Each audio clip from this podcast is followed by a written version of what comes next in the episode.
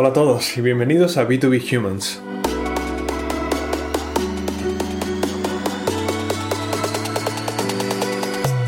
En este podcast compartimos estrategias de crecimiento innovadoras, consejos y tácticas que funcionan hoy en Demand Gen Marketing, ventas y Customer Success.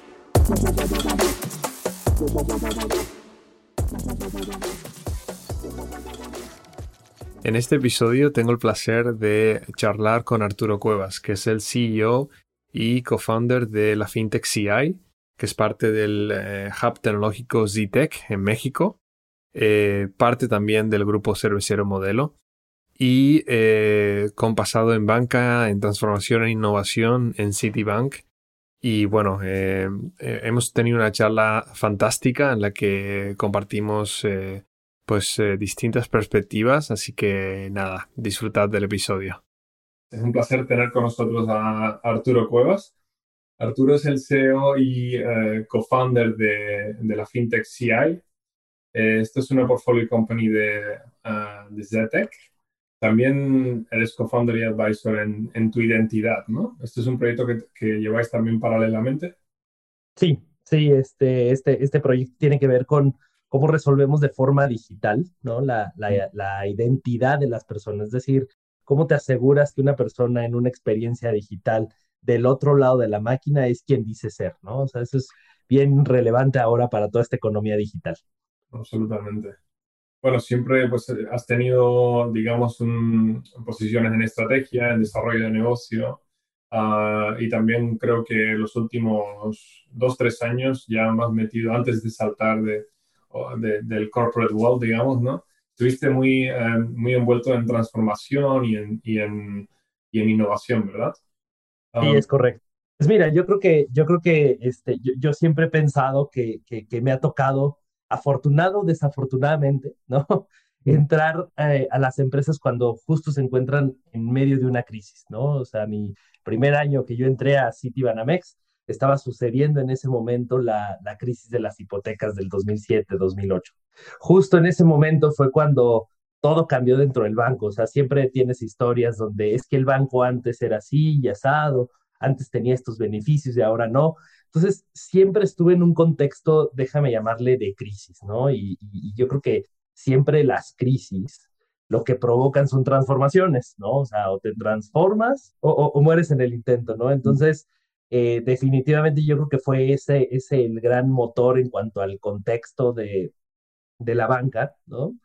este, que, que, nos llevó a transformar, ¿no? Entonces, yo muy rápido estuve primero en un área financiera, pero muy rápido de ahí me, estuve en un área de reingeniería, ¿no? Es decir, cómo, cómo bajamos los costos, cómo hacemos más eficientes las operaciones, cómo dependen menos de gente, más de tecnología, cómo podemos acercarnos a los clientes a través de canales más baratos. Entonces, ese fue el, el mindset que, que, tuve que llevar a lo largo de, de, mi carrera, yo creo que eso motivó, probablemente todavía no se le llamaba fintech en su momento, ¿no? O sea, en aquel mm. momento no existía ni el término, ¿no? Pero lo que sí sabíamos es que teníamos que sobrevivir, ¿no? Entonces, ¿cómo, cómo empezamos a meter más tecnología a todos nuestros procesos? Y pues eso me llevó a conocer te diría las entrañas del banco, lo bueno, lo malo, lo feo, ¿no? Este, entonces dentro del banco pues empiezas a entender eh, donde hay duplicidades de, funciones, donde hay servicios malos al cliente, cómo la experiencia del cliente en realidad drivea eh, los resultados de negocio, cómo, cómo te puedes apalancar inclusive de tecnología o de proveedores que hacen las cosas mejor que tú y no todo lo tienes que tener dentro, ¿no? Entonces te diría que fue toda una época de conectar los puntos, ¿no? Finalmente todo esto ya me llevó este, más hacia adelante a, ya se transformó, ya se llamó transformación digital, ya se le, ya se le dieron ciertos términos que, que definían lo que hacíamos dentro del banco, se le, se le dio mucho más relevancia y al final mi última posición fue, fue esta de innovación, ¿no? O sea, como la banca de consumo puede ser más, digamos, transparente con su cliente, cómo, cómo puede traerle mejor información y hacer o, o, o construir este proceso que, que, hacer banca no es ir a una sucursal bancaria, sino es algo que sucede en diferentes contextos de la vida de una persona, ¿no? Entonces eso, eso fue ya, ya mi última posición dentro del banco, después de casi 14 años ahí en, en Citibanamex. me invitan a este proyecto donde vamos a crear la inclusión financiera para la base de la pirámide de los negocios en México, ¿no? 84% de ellos no tienen una cuenta bancaria, ¿no? Entonces hay una gran necesidad de conectar la cadena de valor que ya tenemos en, en Grupo Modelo con esa base de la pirámide de los negocios, ¿no? Entonces, ¿cómo logramos esa inclusión financiera? Y pues ahí es donde surge hay, ¿no? Y hay, en realidad es ese, déjame llamarle esa propuesta y esa promesa de que siempre un negocio se encuentra con no hay crédito, no hay oportunidades, no hay acceso para que ahora sí haya, ¿no? Entonces, por eso se llama hay, es algo muy simple, es algo que conecta bien con ese segmento de la población y entonces es lo que estamos construyendo. Lo que me despierta bastante afinidad es eh, el saltar a proyectos en momentos, en los momentos menos esperados, ¿no? En lanzarse, a, lanzarse a, a, lo que, bueno, pues la gente que, que, pues, que, que encuentra esa, esa motivación a la hora de, de encontrar un proyecto que necesita ayuda, pero al, mismo tiempo es percibirlo como, como una oportunidad, ¿no? Y mm, para llevarlo al, al siguiente nivel, digamos, ¿no? Para rescalarlo de, de esa situación eh, particular y llevarlo a, a, cotas más altas, ¿no?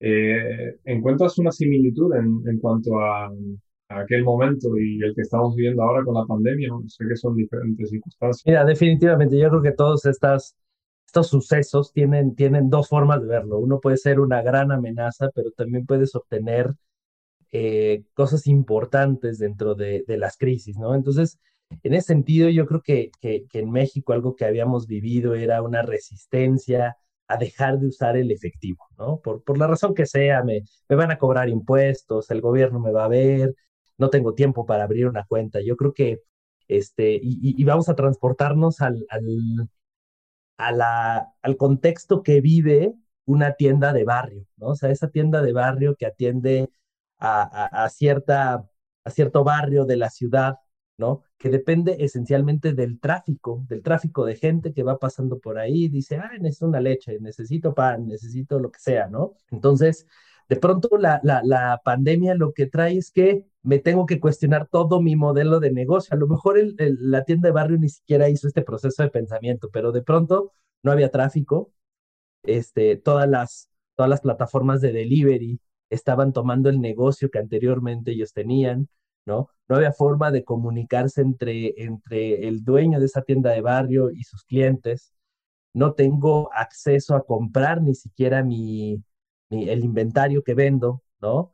Eh, entonces, vienen una serie de circunstancias que empiezan a construir el caso de negocio de por qué en este momento hace sentido hacer fintech, ¿no? O por lo menos empezar a cuestionarse si, si necesito modernizar la manera en la que, en la que opero, ¿no? Por eso que nosotros arrancamos eh, inicialmente con crédito, ¿no? O sea, dijimos, oye, hay muchas tiendas de esas que están cerrando, ¿no? O no, o tienen deudas o no pueden pagar el alquiler o, no tienen para comprar su inventario. Entonces, ¿cómo hacemos una forma sencilla en la que ellos puedan solicitar crédito aún sin tener una cuenta bancaria? Y entonces desarrollamos todo un proceso que va alrededor del WhatsApp, ¿no? Entonces, alrededor del WhatsApp solicitan, eh, se toman una foto, sacan una, una, foto de su carnet de identidad, eh, tienen acceso al, al, al, crédito a través de un token, ese token se cambia por cerveza. Entonces hicimos ese ciclo virtuoso en el que por lo menos a través de WhatsApp ya estaban haciendo algo de, distinto a lo que solían hacer, ¿no? Entonces, eso fue un primer paso, ¿no? Este, y, bueno, alrededor de esto yo creo que hay muchos, muchos beneficios, ¿no? Empezamos a hablar de no utilices el efectivo, el efectivo puede, puede contener este, microbios, ¿no? Este, trata de, hacerlo más por medios digitales. Oye, vamos a buscar una oferta justa y sencilla para utilizar pagos digitales. Oye, ¿cómo puedes pagar de manera remota a tus clientes, no? O sea, no, no, no, no te quedes atrás de esas empresas de delivery que sí saben hacerlo. Entonces, pusimos una plataforma donde, donde cualquier persona se puede, puede entrar y encontrar la tienda de barrio, hacerle pedidos directamente, enviarle un, una liga de pago y con esa liga de pago desde, desde su casa puede hacer las compras que tenía que hacer, ¿no? Entonces, son pequeños cambios, pequeños cambios de comportamiento, ¿no? Este, que, que, pues aprovechamos en esta, en esta pandemia y definitivamente esto es una nueva oportunidad eh, para todos los negocios. Yo creo que es el momento de cuestionarse cómo, cómo se interactúa entre personas, entre negocios, entre negocios y personas. Entonces hay una serie de, de, temas que ahorita al cuestionarnos seguro van a, terminar en muy buenas innovaciones. Y decías algo muy interesante que, que con lo que me quedé, que es, um, que es que no siempre tenemos que, uh, que resolver los retos que tenemos eh, internamente, ¿no? Cómo es, es posible y no hay ningún problema en mirar hacia afuera y contar con colaboradores que, pues, eh, pues que son especialistas en un determinada área, ¿no? Y que nos pueden traer, sobre todo, no sé si estarás de acuerdo, pero hablando de innovación, sobre todo colaboradores que, que estén, em, digamos, especializados en, en, innovación, cómo es de importante, ¿no? Contar con este tipo de, de ayuda externa sobre todo en innovación, porque normalmente dentro de las empresas la innovación casi sin querer que se inhibe, ¿no? Eh, se vuelven, los procesos se vuelven muy repetitivos, eh, la, cultura tiende a no cambiar demasiado en, el tiempo y, bueno, hace que la innovación interna, que nunca haya casi tiempo para, para nuevos proyectos, que no haya tiempo para testear, ¿no? Para probar nuevas cosas, etcétera. Sí, totalmente. O sea, yo creo que hay dos momentos en las empresas o dos tipos de problemas a resolver. O sea, hay, hay una empresa que puede tener cierta parte de su negocio que está en un modo de explotación, ¿no? Ahí las métricas claras pues, son el, el estado de resultados, los márgenes, los costos, reducirlos, incrementar canales, en fin, o sea, la, la empresa está en un mindset de explotar, ¿no? Y la forma de medir una empresa tradicional o los procesos dentro de una empresa tradicional que están en esta fase es un negocio maduro, probado, eh, probablemente ya hay mucha competencia donde pues sí, o sea, lo que tienes que hacer es hacerlo eficiente, ¿no? Pero tienes que crear también, puede ser dentro de la misma empresa, con partners, eh, pero tienes que crear ese mindset de exploración y la exploración se mide diferente, o sea, se mide por experimentos, se mide por un portafolio, se mide prueba y error, se mide por eh, acotar tu riesgo, ¿no? Entonces, lo, que tienes que hacer es, típicamente en estas empresas grandes, es generar un, déjame llamarle un oasis, ¿no? Que ese oasis tiene reglas distintas y ese oasis está acotado en cuanto a riesgo, está, tiene su propio presupuesto, sus propios resultados, su, su forma de medirlo, ¿no? Entonces, eso fue algo que, que nos, nos tardamos mucho en, en, en City, ¿no? En City, que es el mismo caso, o sea, nos aislamos de la empresa de AB InBev y de sus procesos internos, ¿no? Porque nosotros estamos en un modo de exploración. En City creamos el, el área de transformación ágil donde teníamos las, las grandes cuestionamientos que se hacía el management, pero que probablemente o no había tiempo de, de, de ejecutarlos internamente o no había el tiempo dedicado a hacerlo o no había esa, ese mindset de, de, startup, ¿no? O sea, cómo creas una startup dentro de una empresa tradicional. Entonces, eso yo creo que es el, el paso eh, importante que tienen que tomar muchas de estas empresas a dividir su negocio en aquello que es explotación, aquello que es exploración, ¿no? Y ponerle reglas diferentes. O sea, yo creo que es eh, siempre que existan esas, esas reglas y acotemos el riesgo, hay la posibilidad de hacerlo, no importa el tamaño de la empresa, ¿no? Totalmente. Y luego crear, pues, esa, que esas personas sean las que están, están en contacto con, por ejemplo, colaboradores externos, ¿no? En, en este área de innovación, ¿no? O sea, Totalmente.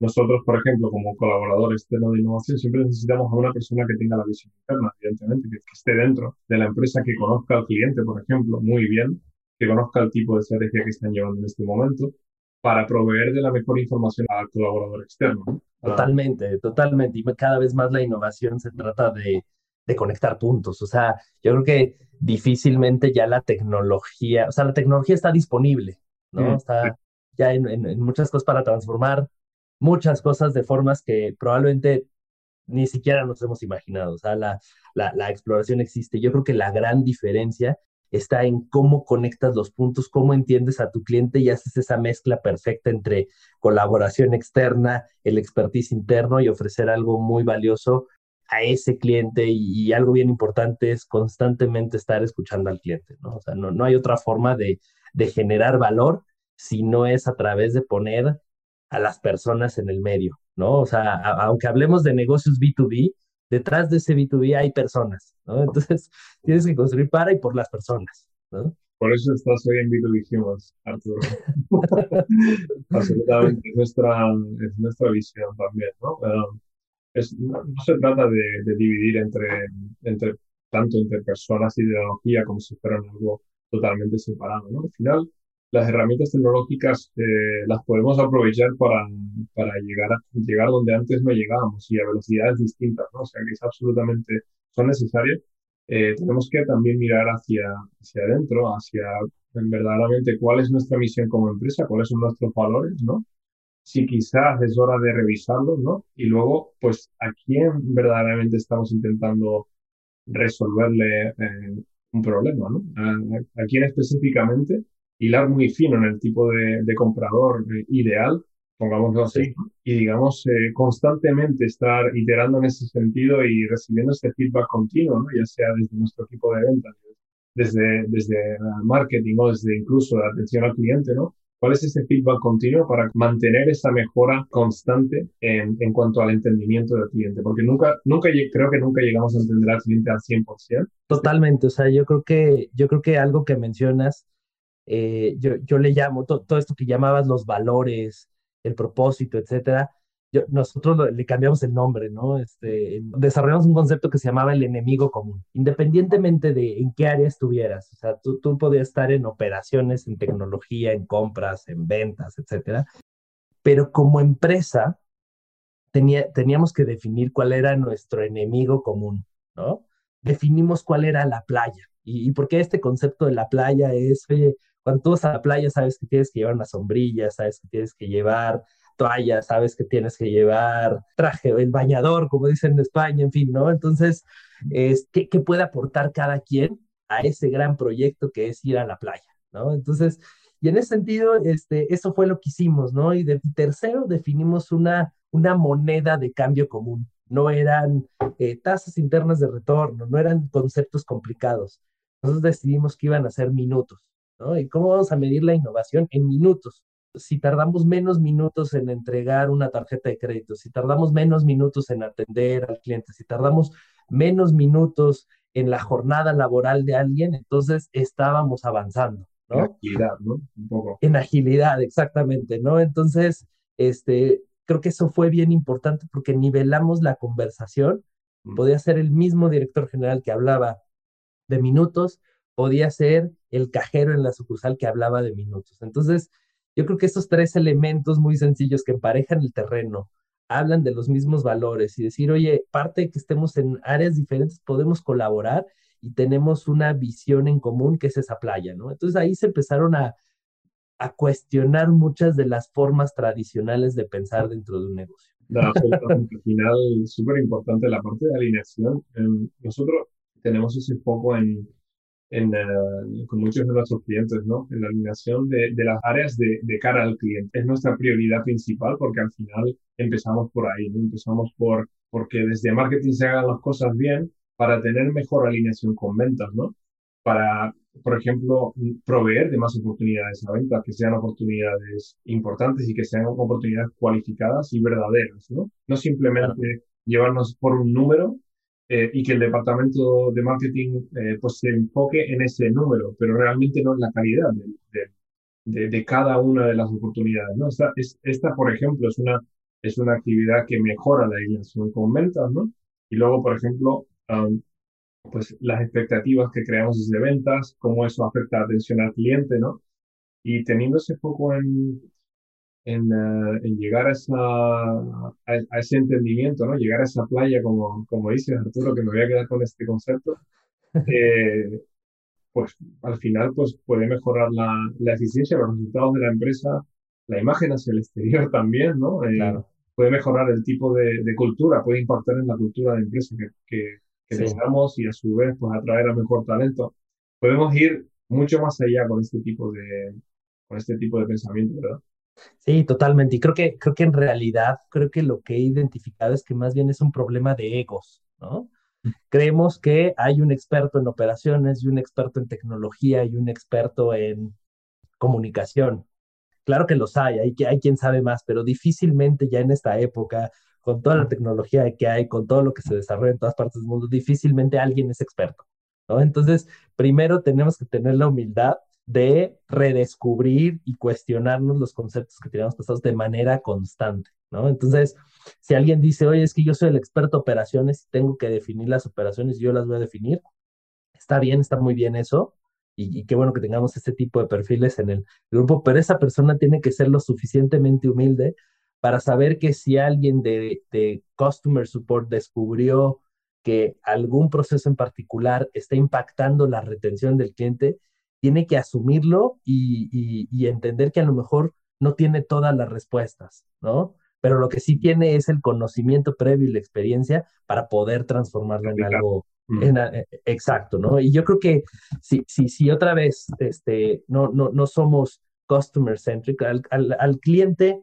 no le interesa si, si dentro tienes un área de operaciones, de métricas, de producción, de, o sea, el cliente lo que vive es una experiencia contigo, ¿no? Eh, él, él, él no, no tiene en su mente un organigrama, entonces él más bien tiene este, estos viajes, estas jornadas eh, en distintos puntos con, cuando, cuando interactúa con, una, con un negocio, ¿no? Entonces, creo que es bien importante poco a poco migrar de esas estructuras que son verticales, operaciones, marketing, o sea, bien tradicionales, a, a, procesos mucho más horizontales, donde hay dueños de jornadas de cliente, ¿no? Porque el cliente compra, se informa, vuelve a comprar, eh, se queja, eh, tiene problemas, tiene aclaraciones, en fin, este, pero a lo largo de viajes que son transversales a toda la empresa, ¿no? Entonces, poco a poco creo que esa organización inclusive se tiene que adaptar a que haya dueños de estos viajes del cliente, ¿no? Que, que conectan los diferentes puntos de las diferentes organizaciones.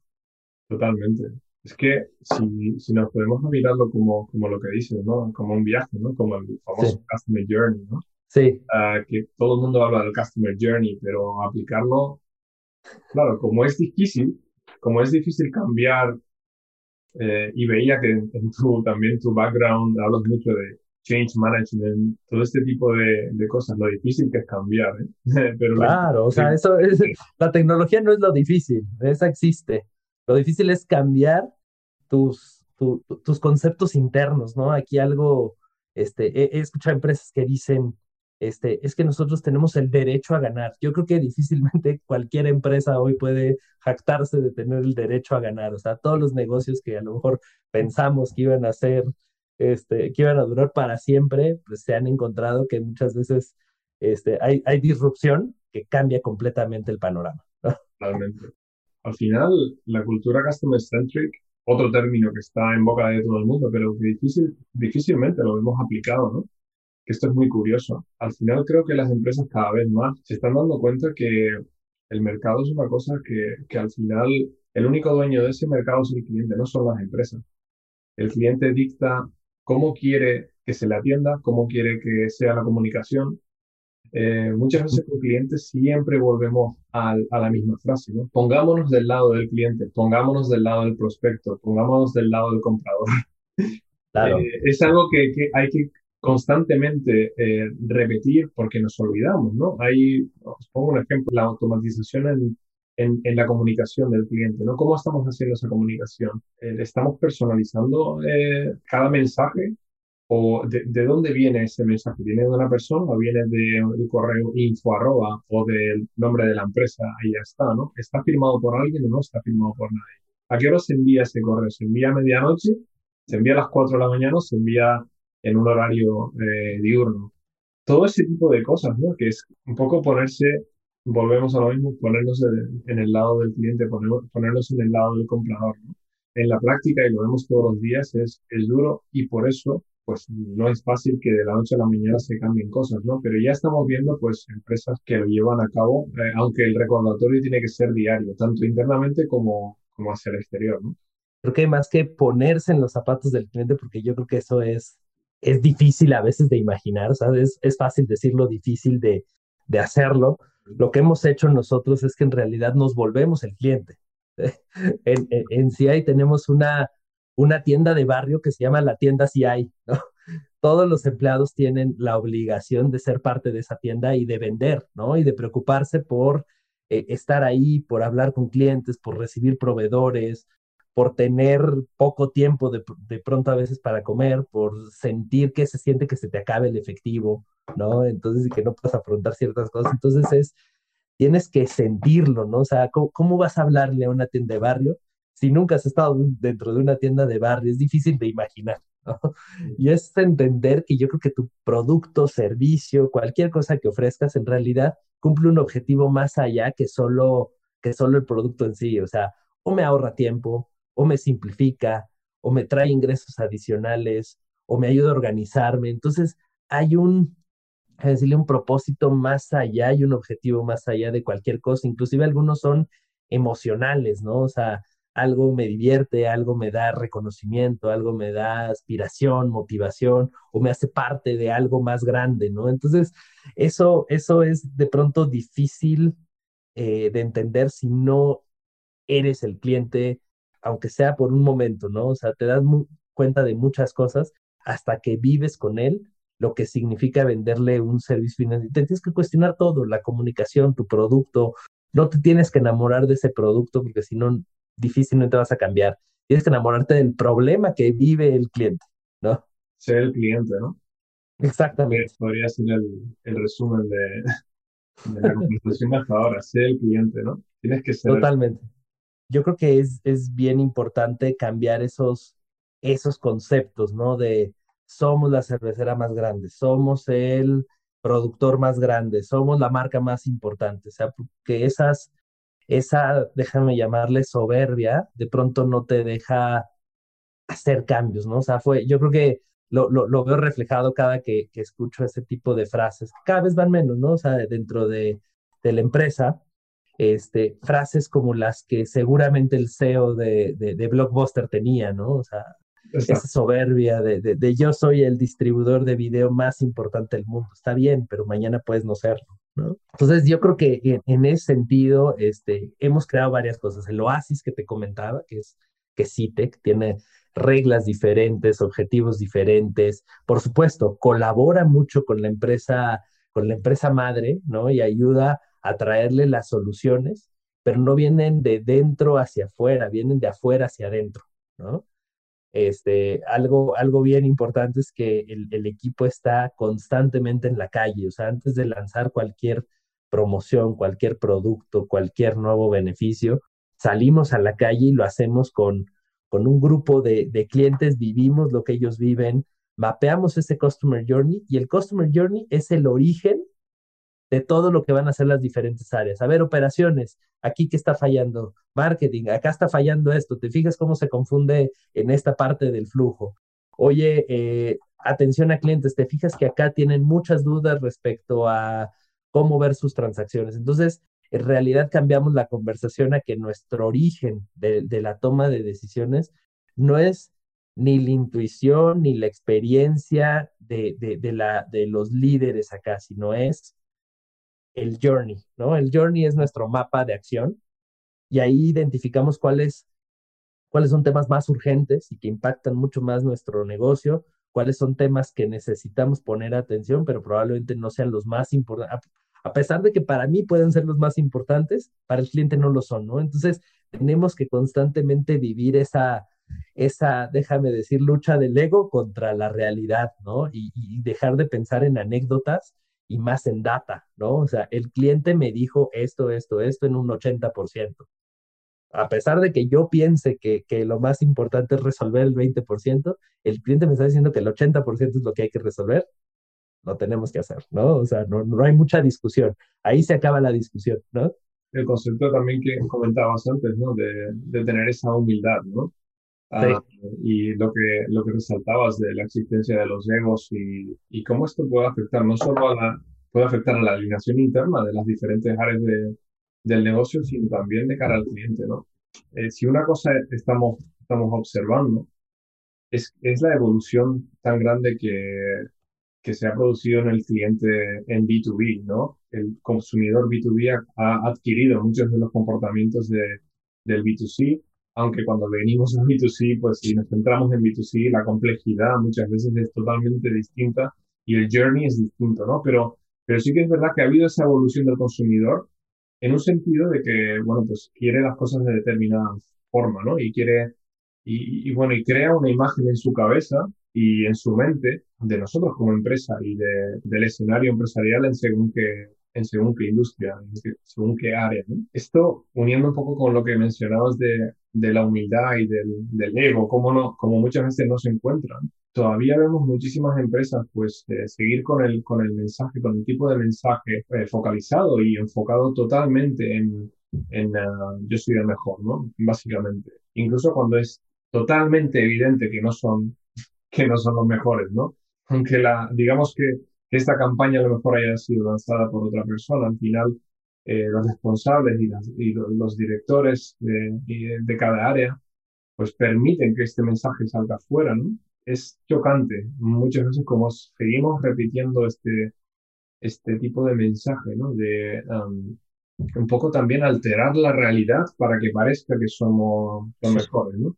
Esto no lo acabamos de entender, eh, nos sigue sorprendiendo, entendemos que no tiene impacto alguno en tu positivo, en, en, tu consumidor. Este es un, mensaje de, de, parte de B2B que se lleva produciendo eh, 20, 30, 40 años. Eh, el, esa lucha por somos los mejores, porque al final la información que manejaba el consumidor era limitada. Entonces, podría que, creerte o no creerte, pero hoy en día el consumidor puede comparar, puede comparar tu servicio en tantos sitios.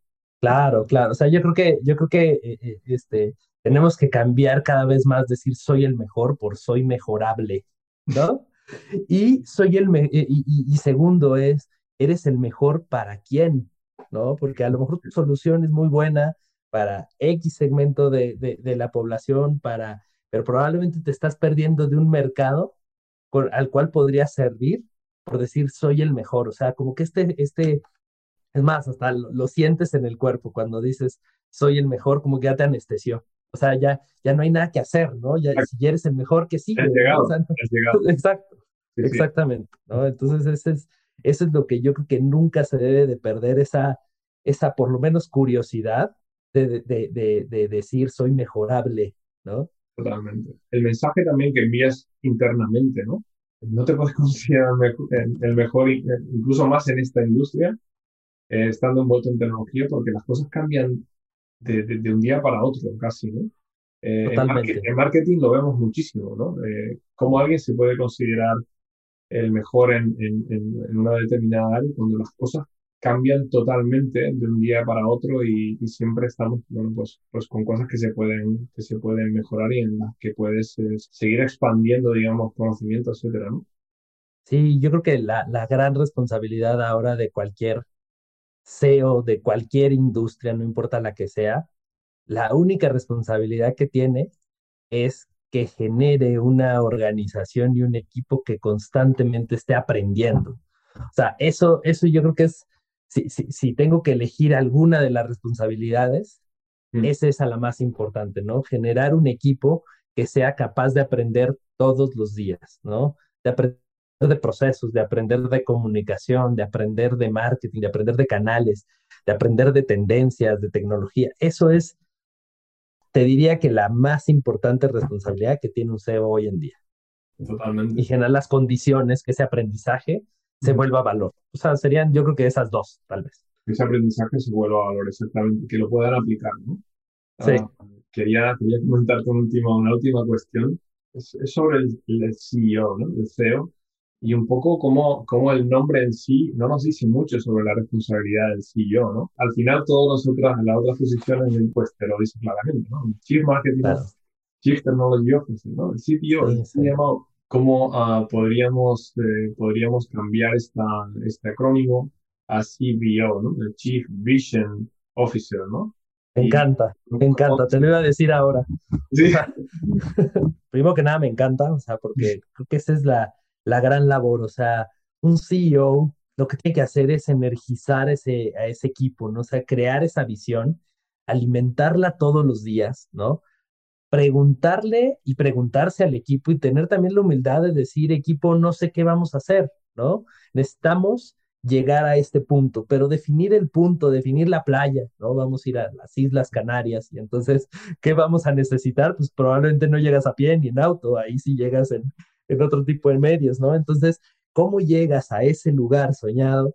Es, es, es, es la labor del, del, del Chief Vision Officer. Me encanta la, el acrónimo. por cierto, por, por, por el crédito, es Simon Sinek, el, eh, Pero sí, definitivamente es eso, hacer las preguntas correctas para que el equipo piense hacia, hacia cierto objetivo o que, o que a pesar de que a veces es evidente el problema, pero nadie se lo ha cuestionado, ¿no? O sea, es el, es el elefante blanco dentro de la, de, la habitación que, que, lo haga evidente el, el, el CEO y, y, que sea tan humilde para decir, tenemos un problema y no sé qué hacer, ¿no? O sea, a mí me gusta este, mucho este concepto eh, que se llama el poder de la vulnerabilidad, o sea, un CEO todo, todos los días está cuestionando todo, ¿no? Todos los días tiene presiones, tiene cosas que no salen bien, tienen elementos externos que están sucediendo, la pandemia pues, es uno de ellos, pero es solo un ejemplo de las cosas que pueden suceder, ¿no? Entonces, tiene que ser vulnerable con su equipo, eso también le da credibilidad ante él y ante, ante los clientes. O sea, cuando nosotros estamos probando algo, somos perfectamente transparentes de decirle al cliente, es la, usted es el primer cliente que tenemos de este producto, estamos experimentando con usted y queremos tener toda la comunicación y toda la retroalimentación de su parte, ¿no? Ese poder de la vulnerabilidad lo que hace es, elimina esas barreras de comunicar, ¿cómo le voy a cuestionar al CEO o cómo le voy a proponer yo al CEO. El CEO es el que tiene que proponer, ¿no? Y, bajar órdenes, ¿no? Este, lo mismo con un cliente, o sea, un cliente al que eres transparente y le dices, estoy sacando un piloto y usted es el primer cliente, entonces en ese momento baja también su expectativa y abre un canal de comunicación que antes no existía, ¿no? O sea, yo como cliente me voy a quejar de tu servicio porque está malo. Eh, cambia la conversación y ahora más bien yo como cliente me siento importante porque me seleccionaste a mí para hacer una prueba, ¿no? Y vas a estar abierto a aceptar toda la retroalimentación. Entonces, cambia completamente la comunicación, la hace bidireccional y no unidireccional, ¿no?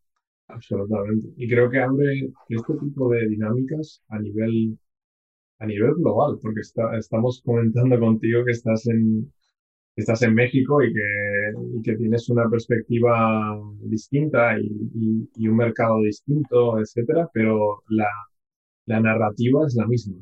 Mm, estamos, estamos nosotros, eh, sobre todo centrados en España y en Reino Unido, es donde, donde están nuestro, nuestros dos mercados principales y la, y la narrativa es la misma. Esto creo que abre una oportunidad tremenda para empresas que sepan adaptarse a esta narrativa más que adaptarse, que sepan eh, luego aplicarla y ser consistentes, ¿no? Eh, y crear cultura en torno a esa narrativa, lo que decías de, del, un poco de, ah, del Customer Journey y, la, y, cómo, cómo lo aplicas con la gente del, del, equipo y cómo, cómo esa es la base en la que gira todo, ¿no?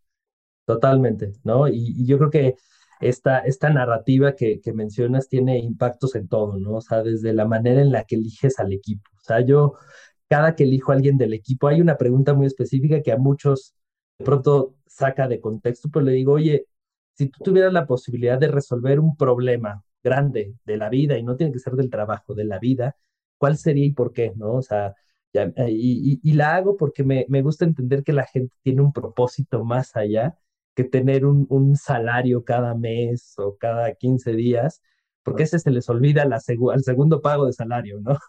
Este, el propósito no se olvida y es el propósito el que te va a hacer levantarte el día que las cosas no te salgan mal, ¿no?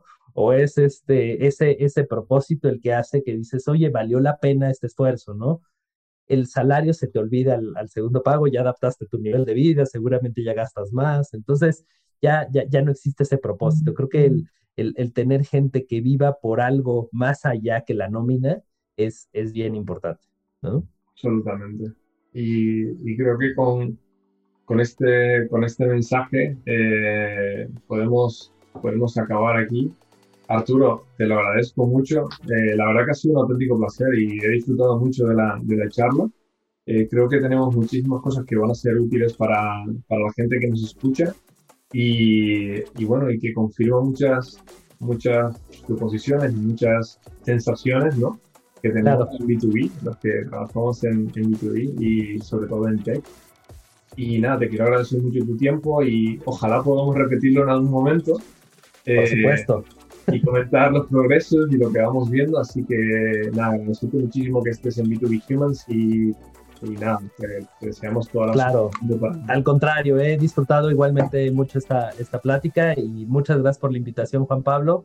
Un enorme saludo a todas las personas que nos escuchan. Muchas gracias, Arturo. Cuídate mucho. Que estés muy bien.